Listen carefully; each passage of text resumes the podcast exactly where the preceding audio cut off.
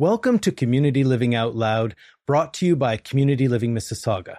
I'm your host, Peter Reynolds. On this podcast, we celebrate the lives of people who have an intellectual disability and the incredible work being done to advocate for them and their families. Through conversations with experts, advocates, and people with lived experiences, we hope to inspire and educate listeners on the importance of building strong, supportive communities. Let's get loud.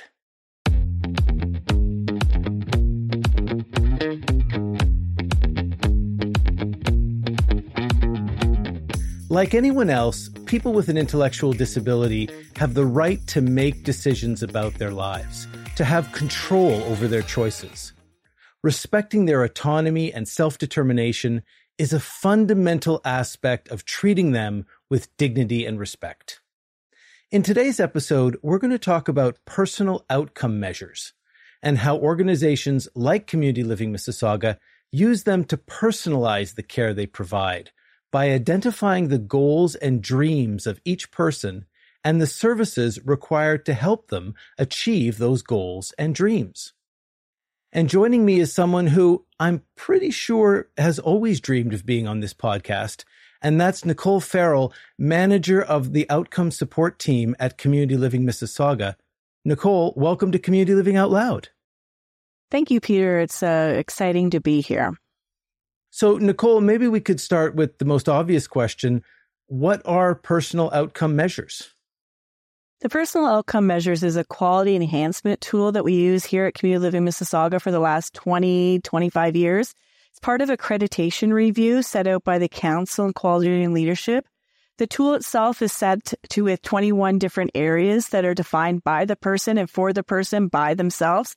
It's a fact finding conversation. There's two parts of every interview, one that measures the quality of one's life and the quality supports that they provide. These outcomes are designed with a series of indicators that allow for a clear definition on how somebody wants to live. It's a way to get to know what social roles they have, their participation level, and their social connections. It's also very important to know that it's only possible to make determinations if an outcome is present by first talking to the person. We need to find out the person's definition, and we can't define it if we haven't talked to them first. So the measures, it's not just about finding out their answers to the questions, it's getting their input on the questions themselves? There's a set of questions that we ask. So, so there's a manual that we follow, a, a, process that allows us to say, yes, this is present in someone's life. No, it's not. But ideally, the questions are just that to ask what is important to you as somebody who receives support. Everybody's different. Absolutely. And, and this has been a theme throughout the podcast of really treating each uh, person as an individual. And, uh, I think, you know, we're, we're we've come obviously a long way from the sort of institution approach where everyone is treated the same. And it really seems like at every opportunity, you're trying to find out what is the best way to provide service for the people that you serve for what they want as opposed to what you think they want. Absolutely. Because if we don't ask, we, we're not supporting them in the way they want to be supported. Um, it also looks at part of people's stories. It's an important process. Uh, I think I've been using personal outcome measures for 20 to 25 years, but on the outcomes team for the last 17, I think it's an important process that gives people a voice to share that story with each other. So, who uh, administers the interview?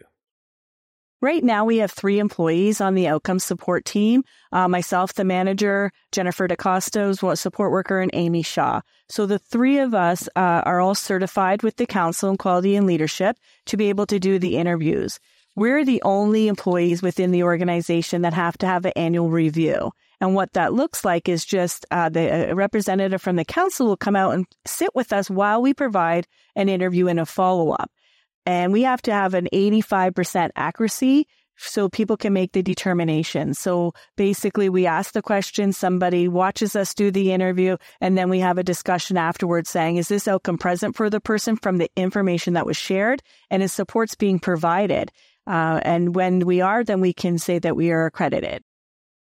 So Walk me through it a little bit in how this information is then used by the organization. Right now, the uh, the process right now gives us a lot of opportunity to learn about trends across the organization. So not only on an individual level, but it uh, really allows us to be able to sit and say, okay, what supports do support staff need uh, for ongoing training to making sure that people are living their best life? We really want to make sure that these informa- the information that is shared is shared with the whole team to provide a holistic type of supports. We just don't take this information say, okay, we had our interview. Now Nicole, Jennifer, Amy know what somebody wants in their life, but we use it for planning, uh, trends of the organization, opportunity to um, look at things uh, that people want in their life that maybe they haven't had the opportunity to ever express before.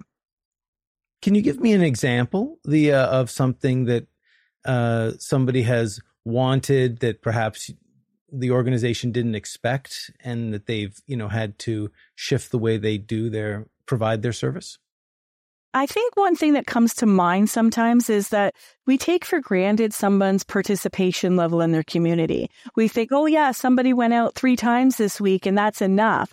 Uh, but this outcome actually looks at that type and scope and frequency. Is it enough? How do we know if we don't ask? Uh, you know, a, a great story of a lady who was busy five days a week, but, you know, she always had time on a Sunday to sit and say, you know what, if someone asked me, I would do it. Uh, you know, we share these ex- experiences with people and say and say, you know, is it enough? How do you know if you don't ask? A hundred percent. The how do you deal with um, you know factors beyond your control, like during COVID? Well, you know, COVID was an interesting time. Our interviews went virtually. Uh, so we were still checking in, you know, and that's really what personal outcome measures is, is a check-in point. And we did that uh, on um, uh, Zoom and in that, that kind of format. And really what we found out that was that, you know, people mm, didn't have the opportunity for technology before. Maybe it was into something that we've never thought about, or maybe they couldn't afford, you know, an iPad or computer or phone per se. So there was some, some great opportunity to purchase those things, uh, through different funding options throughout the region. Um, also, too, what we looked at was that, you know what, it gave people the opportunity to change things that they wanted in their life. You know, a great example is, you know, I may have worked 15 years in a job and then all of a sudden the p- pandemic hit and I realized I don't really like that job anymore. I want to do something different. Uh, it also looks at, you know, the relationship with the family members. You know, before we would sit and say, you know, do you see your family enough? And oh yeah, when my mom or dad are free, I get to see my my siblings per se. Uh, and what had happened was now that gave the control that said, you know what, I can call my siblings whenever I want because I now have the tool to do so. But it also looks at you know participating in the life of the community. The obviously with the pandemic, people were doing things in their homes you know, gave an opportunity to say, I'm going to try something new. Parks and Rec is offering a virtual class and I'm going to try it because I maybe I'm a little shy to go or I don't have transportation to get there. I tried the class and now I really liked it. So uh, it shifted our way of thinking and provided a, a different type of support that we we weren't doing before. Yeah, the check-in is uh, it's very interesting because I can imagine, you know, for an organization when you're serving a lot of different people with a lot of different needs, you'll create a system or, you know, create a routine that's working. And just like in any family home, once you have a routine that's working, it's very easy. Let's just keep going with that. And, and that ability to say, no, wait a second. Yes, it might be working for us, but is it working for them? Absolutely. And that's really the basis of the personal outcome measures tool is to sit and say, you know, we may know things because we've asked 15 years ago, but we all change, we all grow. And hopefully that gives us the opportunity to sit and just uh, figure out what they want in their lives. And hopefully it changes from time to time. You know, it gives us the opportunity to sit down for a good couple of hours because that's how long the process is and really be the focus of that interview. It's about you and the things that you want, your relationship, your participation level, your social roles, your connections. Uh, and when we do that and give people the voice, then it's our job as the outcome support team to to evaluate and give back that feedback for planning, um, you know, looking at the whole uh, support of people uh, that the support that people receive, sorry, uh, in a different perspective. Well, we've been talking about the people you serve and giving them the choice and the opportunity to speak for themselves. So I think this is a perfect opportunity to bring in as a guest for this episode someone uh, that is served by Community Living Mississauga, and that's Jessica Portelance. I hope I'm pronouncing that correctly, Jessica. Um, and uh, and Jessica is not only supported by Community Living Mississauga, uh, she is a Community Living Mississauga board member and sits on the organization's rights committee. Jessica, welcome to Community Living Out Loud. Thank you. Thank you for having me. It's been um, an honor and a privilege to be on this channel. Jessica, perhaps you could walk through personal outcome interviews um, from your perspective, uh, what they involve, what it's like to be on the other side uh, of the interview.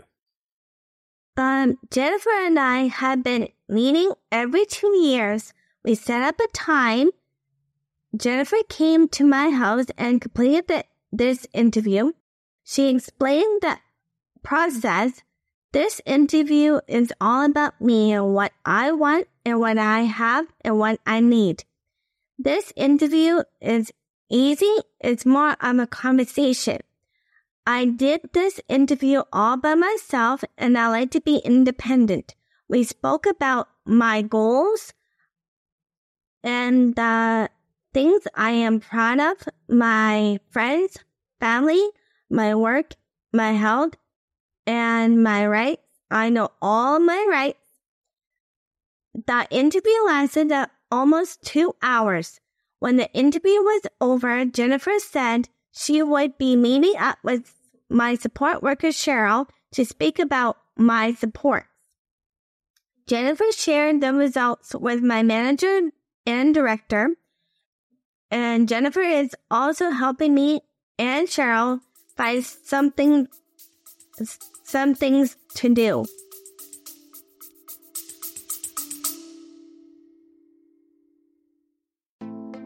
Community Living Out Loud is brought to you by Community Living Mississauga, an organization that supports more than 3,000 people who have an intellectual disability and their families throughout Mississauga.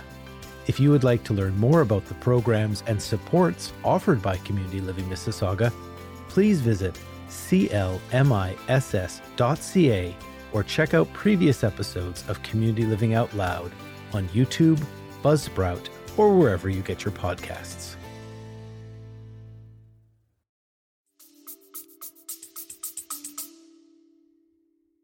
So it's very interesting talking about the fact that it's not just about letting you know, giving you choices, but letting you know about your rights and the fact that you do have the right to uh, control the, you know how uh, uh, the services are provided to you.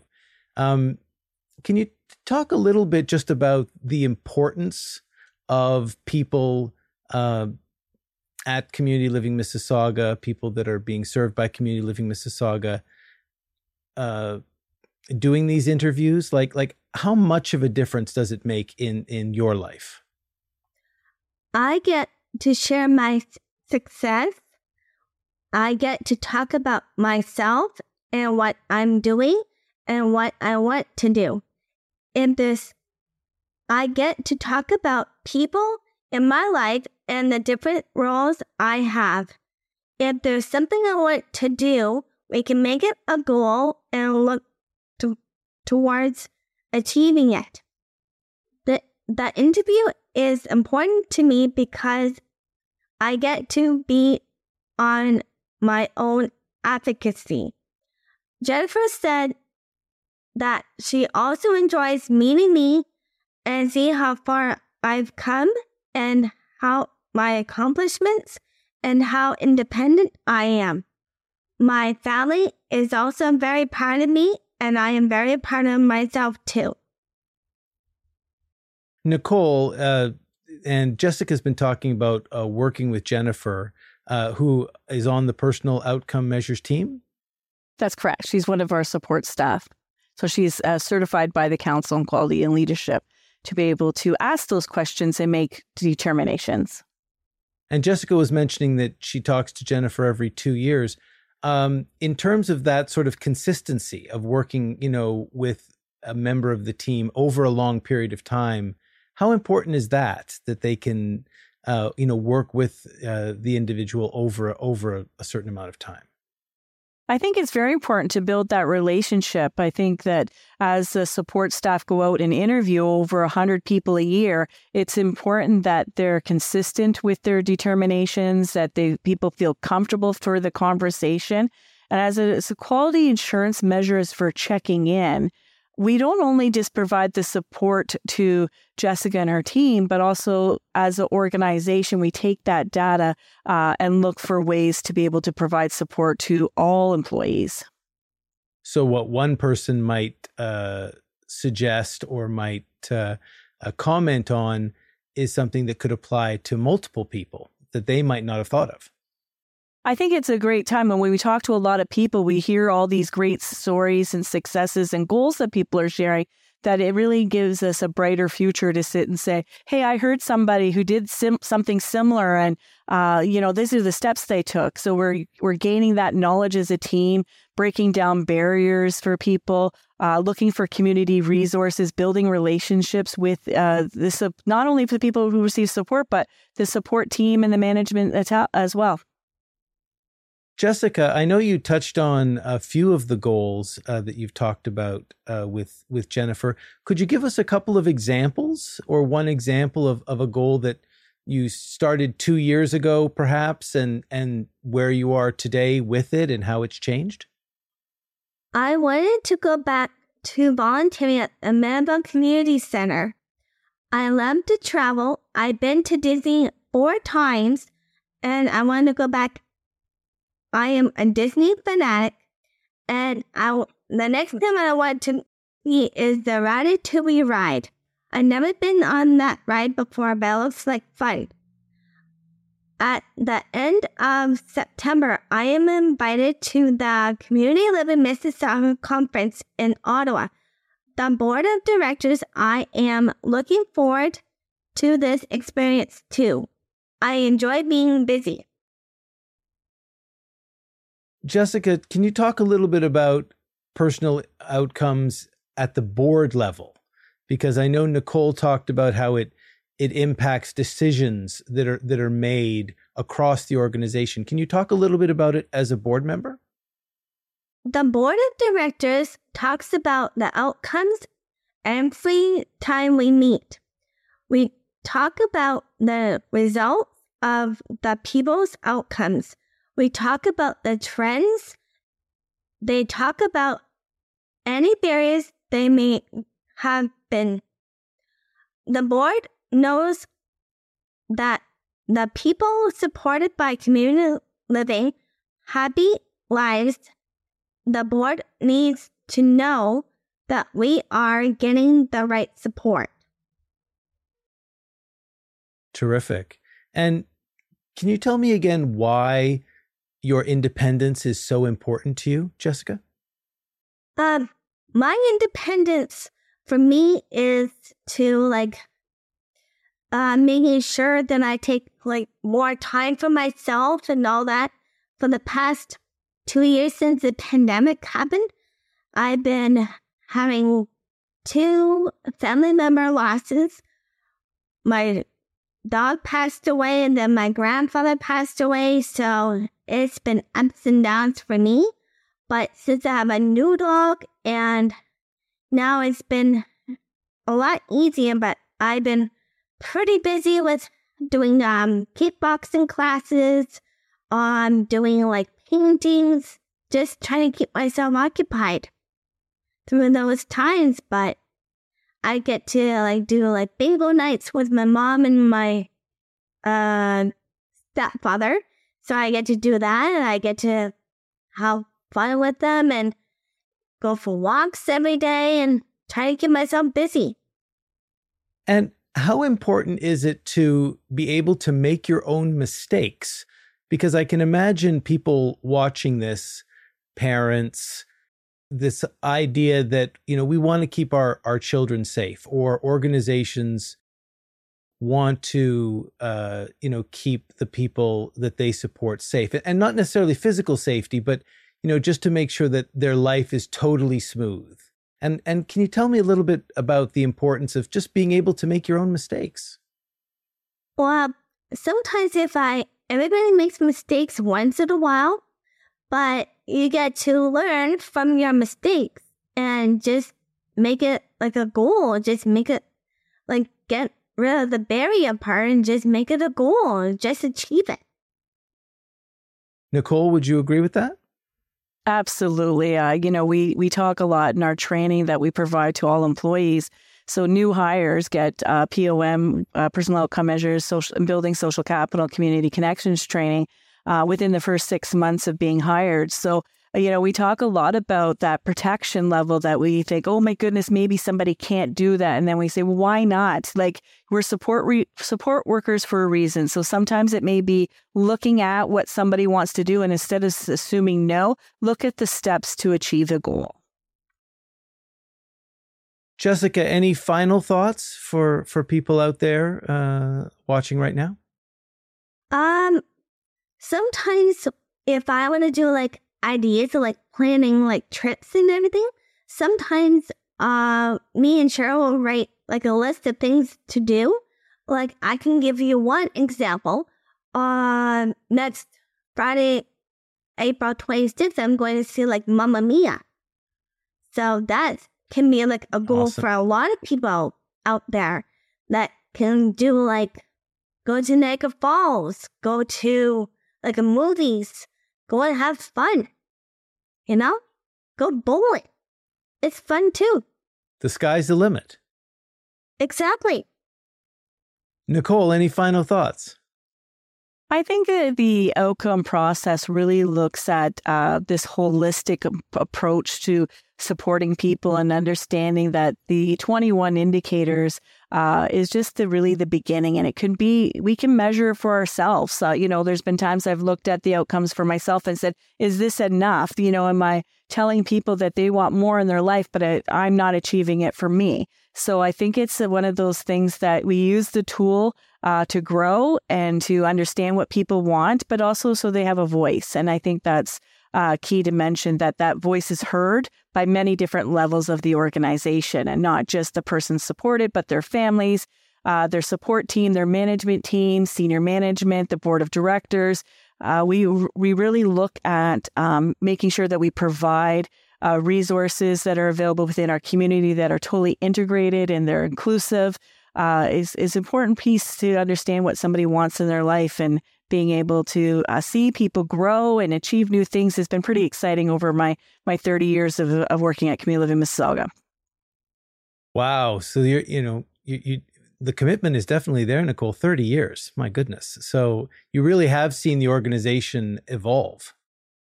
Absolutely. When we first started working with personal outcome measures, I mean, if you were involved in the accreditation review interview, so that would be somebody so, that you provide support to got picked randomly uh, to have an interview through the Council on Quality and Leadership, you really didn't know what working on outcomes was. And I remember sitting down at the time going, I got to support someone to learn about outcomes that I didn't know what they were for myself.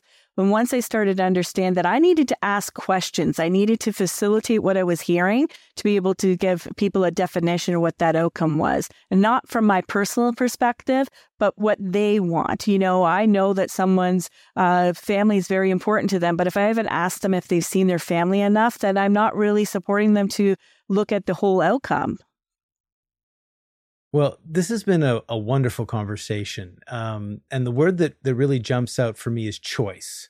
Making your own decisions, being able to make your own mistakes.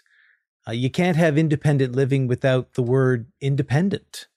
And it's nice to know that organizations like Community Living Mississauga are, are taking this seriously. Jessica, Nicole, thank you so much for your time today. Thank you, Peter. It was a great opportunity. Yes. Um, like I said, I've been at Starbucks for 10 years, almost 11 years. So I've been working really hard there. Fantastic. Fantastic. Well, thanks again. And thank you, of course, to our audience. And we really appreciate your continued support.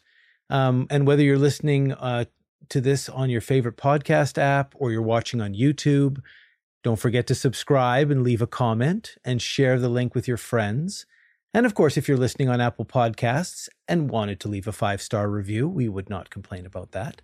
It does make a big difference. So, for our guests and everyone at Community Living Mississauga, I'm your host, Peter Reynolds. You've been listening to Community Living Out Loud, and until next time, stay loud.